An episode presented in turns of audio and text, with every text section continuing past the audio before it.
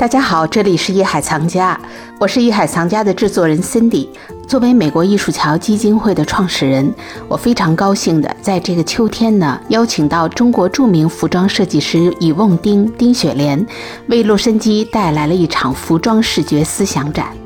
丁雪莲是中国著名的服装设计师，毕业于苏州大学艺术学院服装设计专业，曾经荣获中纺杯服装设计比赛金奖。丁雪莲现与法国知名女装品牌设计师合作，共同研发打造巴黎时装周季款。同时呢，也参与上海卫视和江苏卫视的大型选秀节目，还有春晚服装的制作。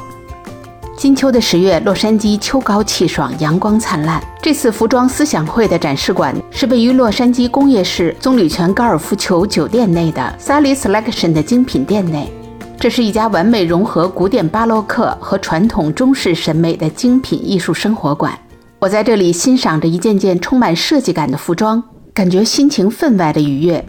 这次服装思想会展出的作品呢，全部由丁雪莲女士亲自设计。在她的作品当中呢，你可以看到设计师如何将精神与灵魂融入服装的创作当中。在这个时代流行的服饰呢，是集精致优雅、舒适松弛为一体，能够在细节之处呢彰显高贵，让你在毫不费力的日常穿搭当中呢，也能散发出高贵的气质和品味。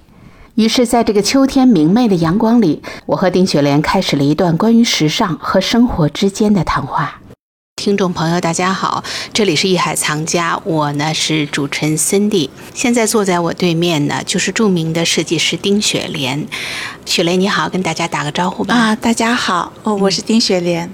对，雪莲，我知道你其实是上周，应该应该说是这周吧，这周刚刚抵达洛杉矶。对的，我刚到三天。感觉洛杉矶什么印象？嗯，阳光灿烂的，对 对，加州的阳光啊！你是从上海过来，上海应该天气还不错吧？是的，呃，现在已经凉爽了，所以我带的衣服长袖的在这边都换成短袖了，嗯嗯，一下又回到呃阳光灿烂的夏天。嗯，对，因为这次呢也是艺术桥基金会，我们来邀请你到洛杉矶来做三天的。这样的一个高定服装的展示会，要是我没有记错的话，上次你到洛杉矶来应该是二零一八还是二零一九？二零一八年疫情前。对。哦，这一下 已经过去那么久了。是的。嗯，这么长时间啊，尤其是你看几年过去了，可能在这个中间呢，因为我知道服装的潮流是几年就会有一更换，嗯，有可能是两年，也可能三年，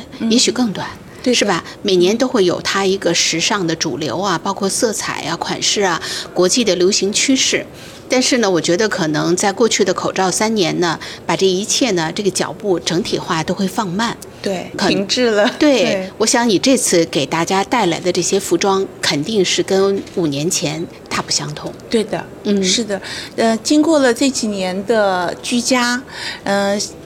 这个风潮呢，从运动和居家变成了大家都比较悦己了，从悦人变成了悦己。嗯，这句话说得好，悦己。对，要给自己多一点放松的这样的状态。所以呢，嗯，穿衣服呢，我们是往仙气和空灵的方向去走的，就是嗯，衣服的通透性和舒适性、流动性会比以前要更高一些。就穿着的舒适度会一天穿着下来都呃不会有束缚感，也展现自己的性感的这一面吧。因为这几年居家展示自己的机会比较少，所以我们现在是往这个方向去走。对你刚才说了一句话，就是说悦己，我觉得这个词用的特别好，因为在过去的这几年当中，大多数时间大家没有社交。对，然后呢，这个大多数的时间待在家里，突然之间大家感觉到，哇，其实我最应该讨好的、最应该取悦的就是我自己。是的，而且呢，就是大家现在呢，好像就是这个社交的形式，也因为这一次的这个特殊阶段，有了一个很大的改变。是的，嗯，这块你可能比较清楚，就是在时尚流流行界有这么一个低调奢华老前锋。你说什么叫老前锋？很多的解读哈，就是说。啊，已经有钱很久了，而且是有文化，呃，有很多的沉淀。但是我自己曾经看到过有一篇文章的介绍，所谓的老前锋，就是说在欲望被满足之后的疲倦感。对的。人一旦在这个状态之下呢，就是已经看惯了人世间的很多的繁华似锦，然后到现在呢，希望沉淀下来，以一种最舒适和最松弛的状态，对的，去展现自己。这个松弛感可能是未来人一个社交方向，也是一个做人的方向。我像这一点体现在时装里头，那也是一种风格。是的，嗯，所以呃，经历了刚刚刚。这个疫情刚结束的，呃，一股视觉冲击的，呃，是这个流行潮流以后，大家慢慢的都归于松弛感和越级感这一类的体验了。对，它会有一个比较大的一个心理上的变化，这都是呃，我觉得是大家调整自己心态的一个一个过程吧，是变化比较大的。嗯嗯，感觉呢，我现在其实特别不喜欢被。服装绑架，首先我不希望被品牌，第二呢，我不希望被它的价格，还有它的面料，以至于它很多的这种束缚感。对，就是像你刚才讲的，可能穿一天，别说穿一天，你知道有的礼服穿两个小时，都觉得浑身大汗。对的，对的。对，因为你穿着这个西这个礼服的时候，你时时刻刻腰背挺直，要穿着很高的高跟鞋，要吸着气，然后这个。觉得我不是在穿它，是它在穿我的那种感觉。是的。但是我这次看到你带过来的所有的这些衣服，都感觉面料很舒适啊，透气性很强啊，而且颜色呢非常的属于大地啊，属于那种自然界非常非常流畅的那种颜色，而。并不是很刻意的那种设计。对我们是，呃，我一直是觉得衣服是要服务为服务给人的，就是它的是其实是衬托人的一个载体，它是为人服务的，并不是一件衣服，呃，它自己要很漂亮，它穿在人身上，它是有要有一种流动性，像液态的感觉，这样子的话，它会随着人的呃运动动作，它的。一天的这种生活方式，他都能去满足他的需求，然后心情上面，呃，穿着的心情舒适度好了以后，心情就会比较愉悦，这样子他的呃感受就会比较好。因为你呢是在上海一直居住了很多年，包括你自己现在有几个品牌，大众的头脑里都有一个概念，就是高定服装就意味着高价格。这个解读你觉得现在还是准确的吗？嗯，它是它的一个呃比较呃老的一一个呃一部分评价的一部分，嗯，但是它其实最重要的一个点是它的嗯个体性、独特性和服务性比较好，它会嗯让穿着者的舒适度、匹配度达到最高峰。价格只是一方面，因为如果你呃没有批量生产的话，会造成它成本上的增加。但是最重要的还是这件衣服，它是根据每个人的不同的喜好和需求去去满足它满足这个嗯要求的。所以价格只是一个方面吧，但是嗯其实也可以按照这个顾客的需求做价价位低的，因为有一些可能。你不是需要很浓重的，你需要去，比如说海边度假啊，放松一点，或者是在对喝茶的时候啊，或者是这样子的穿一些穿着的衣服啊，对对对。然后希望能够漂亮，但是又不希望太隆重。对，这样子的它的价格就会低。但是他的这个个人的需求，他又能满足的比较好。比如说，呃，我我希望比较宽松一点，什么地方宽松点，或者什么地方短一点，你就能完全的满足他的要求，并不是或者你去寻找的话，不一定有自己特别能找到特别喜欢的款式，或者自己有什么有一些想法或者灵感，想要设计师或者是服装去帮你体现出来的话，它就是这个灵活度会比较高。它的价格其实只是因为它没有量产，它最后体表现出来的一个特征，但是它并不是高定的一个评价的一个体系。那我能不能理解？你比如说现在我身上穿的这件裙子，那就是独一无二的。对的，高定的衣服因为每一件出来它都是不一样的。因为如果是礼服的话，有很多细节是要手工做的，手工做的这些你就没有办法去用一个标去把它给做成一个流程化的东西，它就一定是带着制作者和设计师的他的主观的一些感受在里面的，所以没有办法做出两件一模一样的衣服。对，而且它的裁剪也是根据客人的尺寸是立体裁剪的，它是和成衣是两个不同的流程和体系去制作的。嗯，但是我是觉得吧，你说像一般我们生活当中的每一个人，你不可能像舞台上的模特那样标准化的身高啊，标准化的三围啊。你像大家高矮胖瘦各有不同，而且不同的年龄阶段，嗯以至于像肤色还有冷色系、暖色系，嗯，然后每个人的性格还不一样。对的，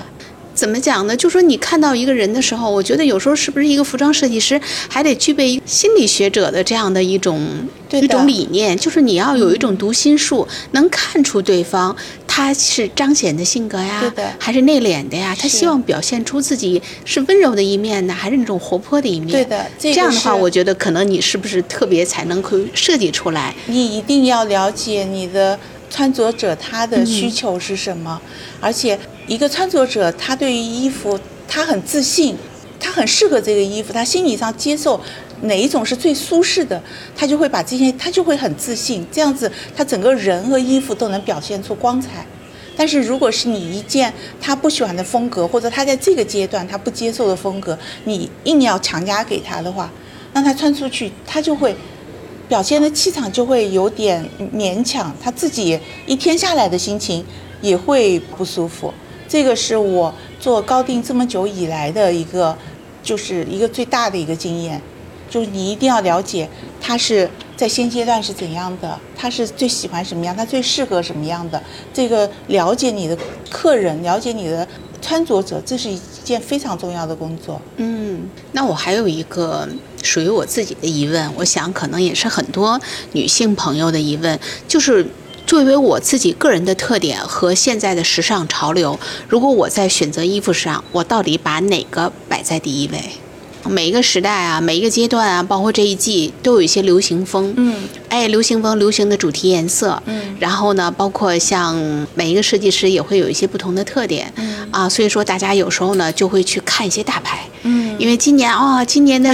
这个米兰时装周啊，嗯啊巴黎呀、然后秀场上有一些主题，然后大家就开始一窝蜂的去追着它跑。啊，今年流行绿，大家都穿绿；明年流行紫，大家都穿紫。嗯但是有可能有人肤色很暗，根本不适合穿绿，对对也不适合穿紫。是的，就觉得哦，这个真的很 popular 啊，很流行啊，所有的这个这一季各个品牌的服装都会出现这种主题。那就说我们在选择上，你觉得更尊重自己的这种特点，还是说我们哪种都可以去试一试？我觉得是这样，我觉得这个流行的潮流，应该是设计师的事情，它不是消费者应该去做的事情。消费者只要是遵从自己的内心，我觉得哪件好看，我觉得哪个适合自己就去穿哪个。我觉得这个是应该是就是要悦己。嗯、关于潮流这些，如果你很喜爱，你可以去关注这些，然后你会在这些潮流的里面点里面，你去选择哦，这个潮流点我是喜欢还是不喜欢。但是关于这个去研究的话，我觉得这是专业性的事情，应该是留给这个这是工作，应该留给设计师做。穿着者只要去享受就好了，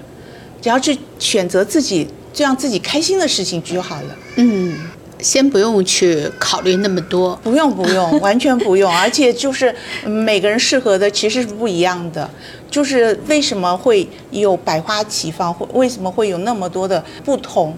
让这个世界很多姿多彩的这样，就是因为每个人的喜好不同，每个人适合也不同，性格啊这些都是不同的，所以不用去勉强自己，就完全遵从自己的本心就好了。不管它流行不流行，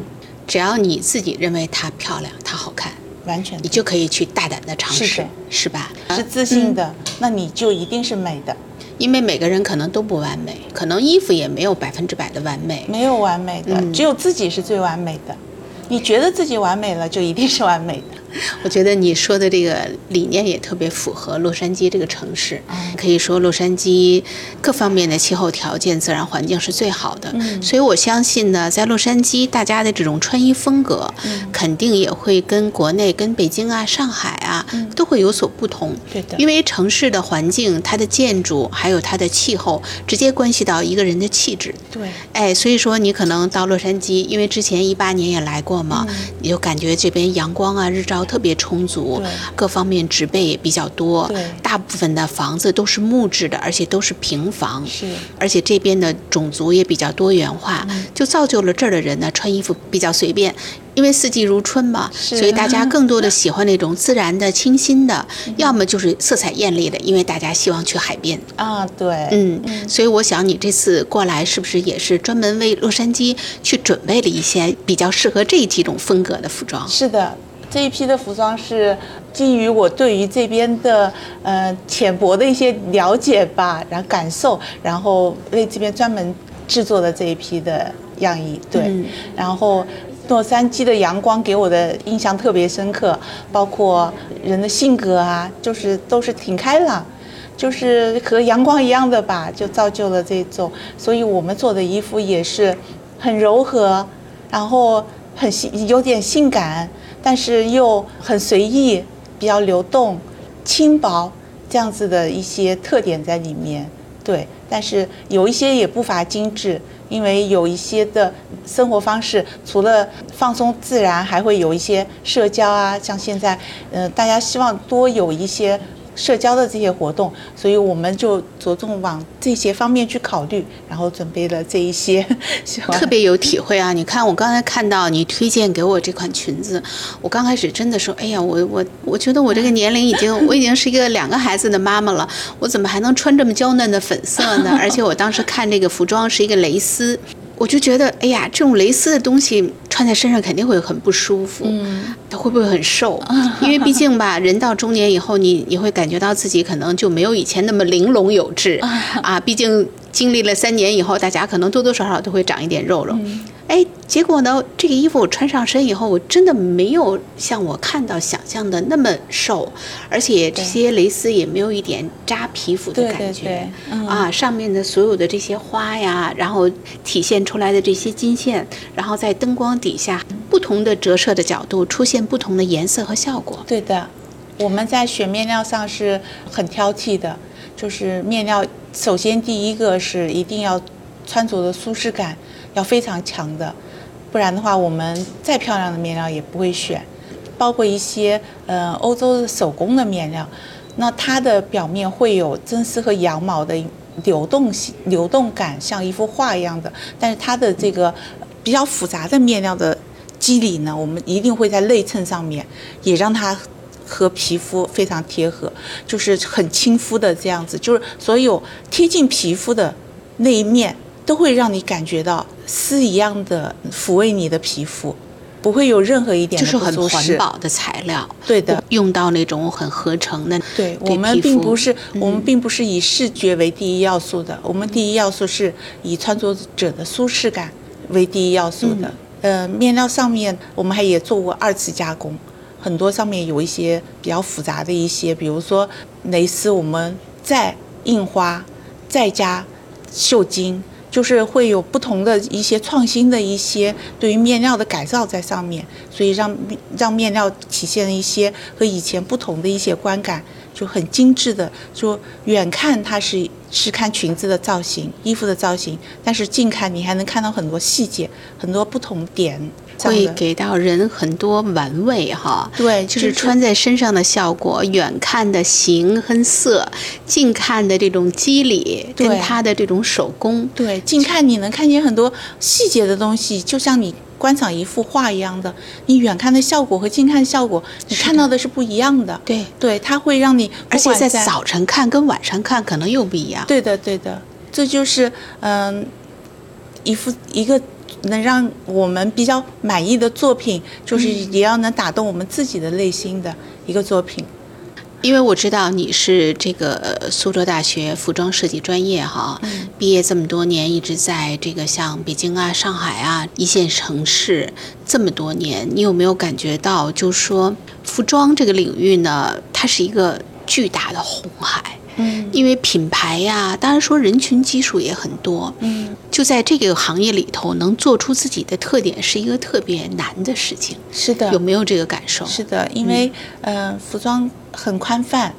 它的这个分层也也很精细化的分层。就是你进入这个行业，首先你要基础很扎实，你要有很多很多很很长的时间，你要去了解市场，了解嗯、产品和了解整个的这个行业里面的呃所有的你需要学习的一些一些技能，了解穿着者者的呃需求，它分成你做品牌、做生产和做定制，包括表演，它会分很多很多的细化，它的你需要着重的点都是不一样的。这个也要根据设计师本身的特点，看你适合是哪什么风格的，然后你适合怎做怎样的人群，你的设计风格是是哪一些受众是比较喜欢的，有些就是很前卫的，它适合做一些嗯、表演类的，或者是展示类的、创意类的。所以我觉得，对于我的经验来说，首先要在这个行业，你对于所有的东西都很都了解得很透彻，比如说面料的运用、面料的特点、面料的，首先面料就要花很多时间去，你要去学习它，然后包括你的裁剪，当然首先你的绘画基础、你的审美，也要是这是最基础的一些，然后也要在不不不断的学习，不断的去了解这整个的市场，你才能设计出一个比较满意的作品吧。做服装也是一个比较辛苦的行业，对，嗯嗯，像我们都是，嗯，从创意，呃，设计一直到裁剪到缝制、装饰，所有的都是亲力亲为，一定要跟下来的，因为这样才能才能完整的体现自己的所有的一个设计的点在里面。你觉得在这个过程当中最让你焦虑的是什么呀？最让我焦虑的是要赶时间，赶时间。对，嗯。比如说我们如果是做电视台的节目，做一台产品的话，它是有时间限制的，它是有时间点的，就是可能你一个小时都不能呃晚，这样子的就是会压力比较大，或者是做一台秀的时候，它是呃需要舞美、灯光、音乐，包括你这个是服装的感觉是一起出来的，这样这样子就会会呃有一些压力。其实很多人觉得是设计的一季的这个思路啊，这些这些对我们来说应该就还算好，因为其实心里有很多很多的这个闪光点和灵感都在心里。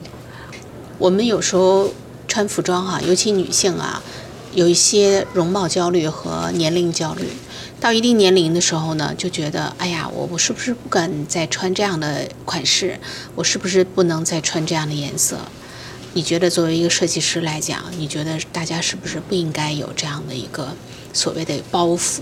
完全不应该，我觉得每个年龄段都是最美的。嗯，对，每个年龄段都能展现出来。你有一些，就是如果是你随着年龄的增长和你的这个呃沉淀，你会变得嗯、呃、更有气质淡薄。对，嗯就是有一种呃很吸引人的一种气质。一魅力。对，是这种就是在年轻的时候是很难达到的一一种嗯、一种境界吧，我觉得是这样。只要是按照自己的喜好去穿，你一定是对自己的服装、对自己自己的要求是有一定了解的。对，年轻的时候，呃，可以穿的张扬一点；年纪大了以后也可以张扬，就没有问题。你自信了，其实你自己就是在发光的。对，所以我看刚才走下来看你这次带过来的这几十套礼服，我没有一种特别明显感觉哦。这种类型，或者到外面去看某一个店里的服装哈，一看能看出来它是比较适合 office lady 呀，啊或者比较偏年轻化呀。啊哎，所以我觉得走进来以后看你这些服装，我觉得任何年龄，我觉得谁都可以是的，啊。嗯，他只是会衬的人很美，趁着你的呃把你身材展现出来，把曲线展现出来，然后其他的没有任何的限制，它也比较适合加州的阳光，嗯对，不会太浓重、太沉重，也不会太绚丽、太闪耀。就我是觉得这个是比较适合在加州的阳光下穿着的衣服，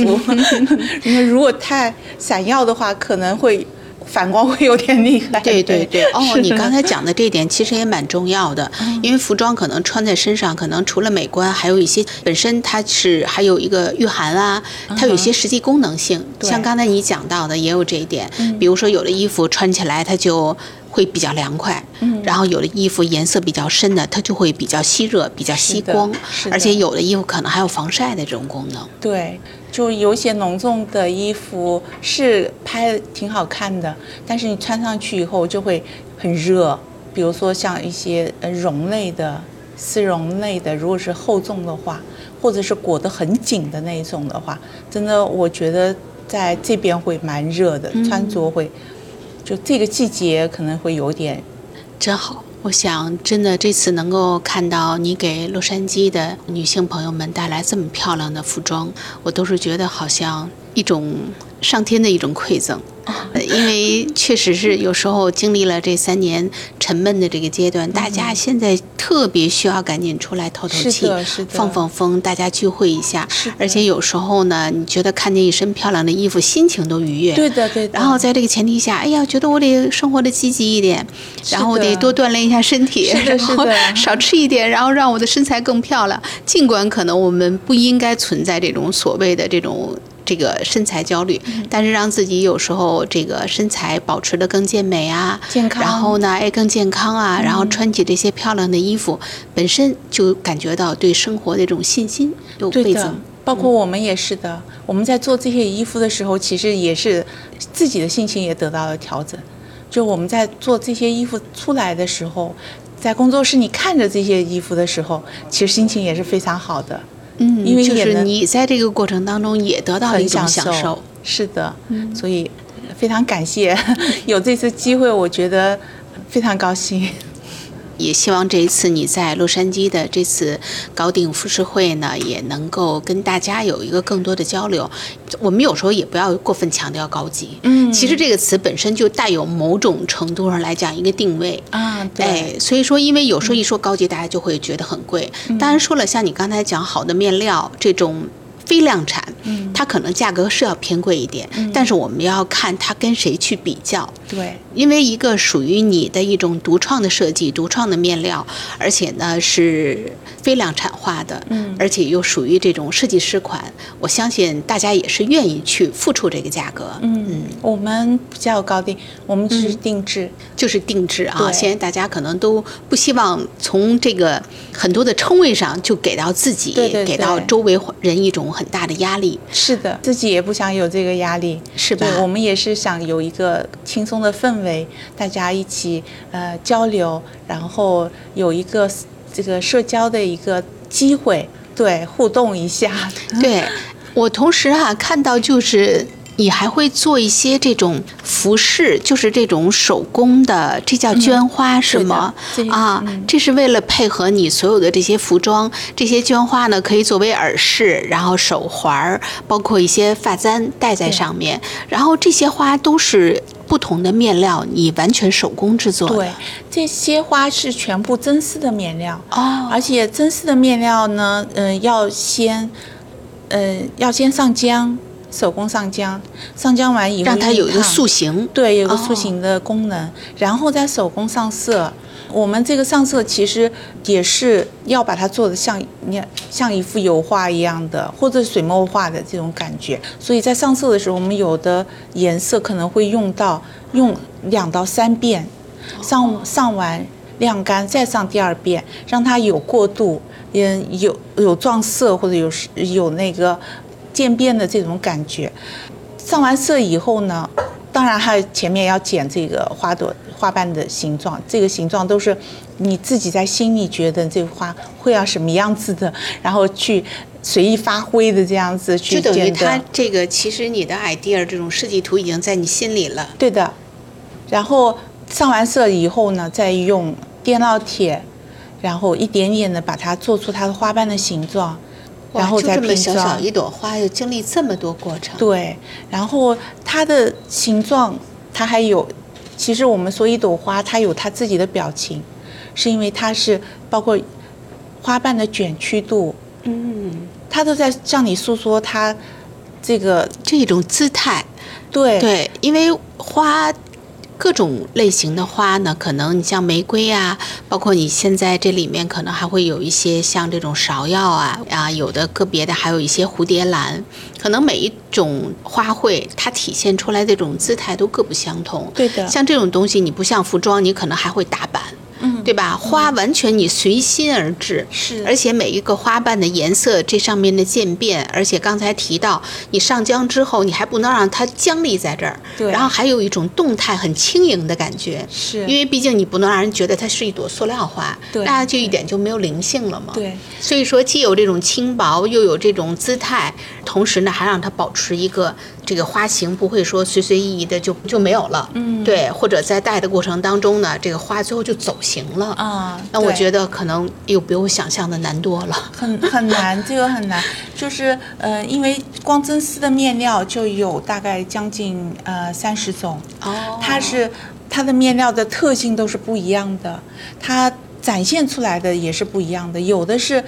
薄纱一样的透的，对有的呢是呃有一点有一点肌理的，有的就是缎面的，就是很华丽的温润的那种光泽，嗯，有的是哑光的，对对对。对，有的是亮的，对它展现出来的花的感觉是完全不同的，就是你可以做出几千种完全不同的花。来表达你自己的心情，或者是来表达这个你对于生活的感受，这个其实是一件非常愉悦的事情，也是能非常沉浸的一件事情。我相信你肯定是做礼服做累了，就做两朵花，对 是然后用另外一个工作来缓解一个工作的压力。是 是是，因为做花可能这个感觉跟做衣服又是另外一个一个状更沉态哈。浸一些，对，它更沉浸一些，因为我们就是。这两年有一段时间是不不能去工厂去做礼服的、做衣服的，所以我们只能居家。那居家它就是一个非常好的一个就沉浸式的一个手工的制作，嗯，你可以在在你的大桌子上，可以没日没夜的去做这个。对，所以说呢，因为这次呢，你过来洛杉矶呢办这三天的这个时装展，包括你这次带过来，也是我看也得有几十朵吧。所以说呢，大家在这个阶段呢是特别有消费欲望，啊然后每个人都希望买点东西啊，这个跟自己的送自己的朋友啊，然后包括马上就是圣诞节了，对，这些小东西都会让生活变得更加美好。嗯，确实是这样你。的生活，一个小小的香薰啊，一个小小的花，都会让你一下子觉得这一天特别愉悦。对，所以说我想呢，这个这些花朵呢，我希望呢，到时候能够把它留下来，也参加我们的这个艺术市集。好的因为我相信所有洛杉矶的人。不管他是哪一个族裔，看到这么美的花，我觉得大家没有一个人不动心。是是，对，因为刚才我一进门一看到这些花，我觉得真的是很治愈，而且它可能是适合搭配任何的。头饰啊，作为头发，因为很多这多种族嘛，大家可能头发的颜色都不一样，啊包括服装啊，各种类型，就是它很百搭，对对可以应用场景，可能某种程度上比服装还要广泛。是我们也是把它制作成了发簪、嗯、别针、呃手镯、耳环，就是在各个方面，你可以随意的去搭配它，对，随意去按自己的喜好把它放在自己最喜欢的位置，可塑性很强，对。嗯，这个花是你在疫情，就是整个这三年疫情期间才想去制作的吗？对的，因为做这个哦花非常费时间，嗯就是呃，在那个以前的话，说实话是不太有时间去做这个的，他占用了大量的。但是我们在疫情期间，因为有很很多连续的长的时间，所以可以定下心来去做这个，所以我还是也挺珍惜这些这些花，因为觉得嗯。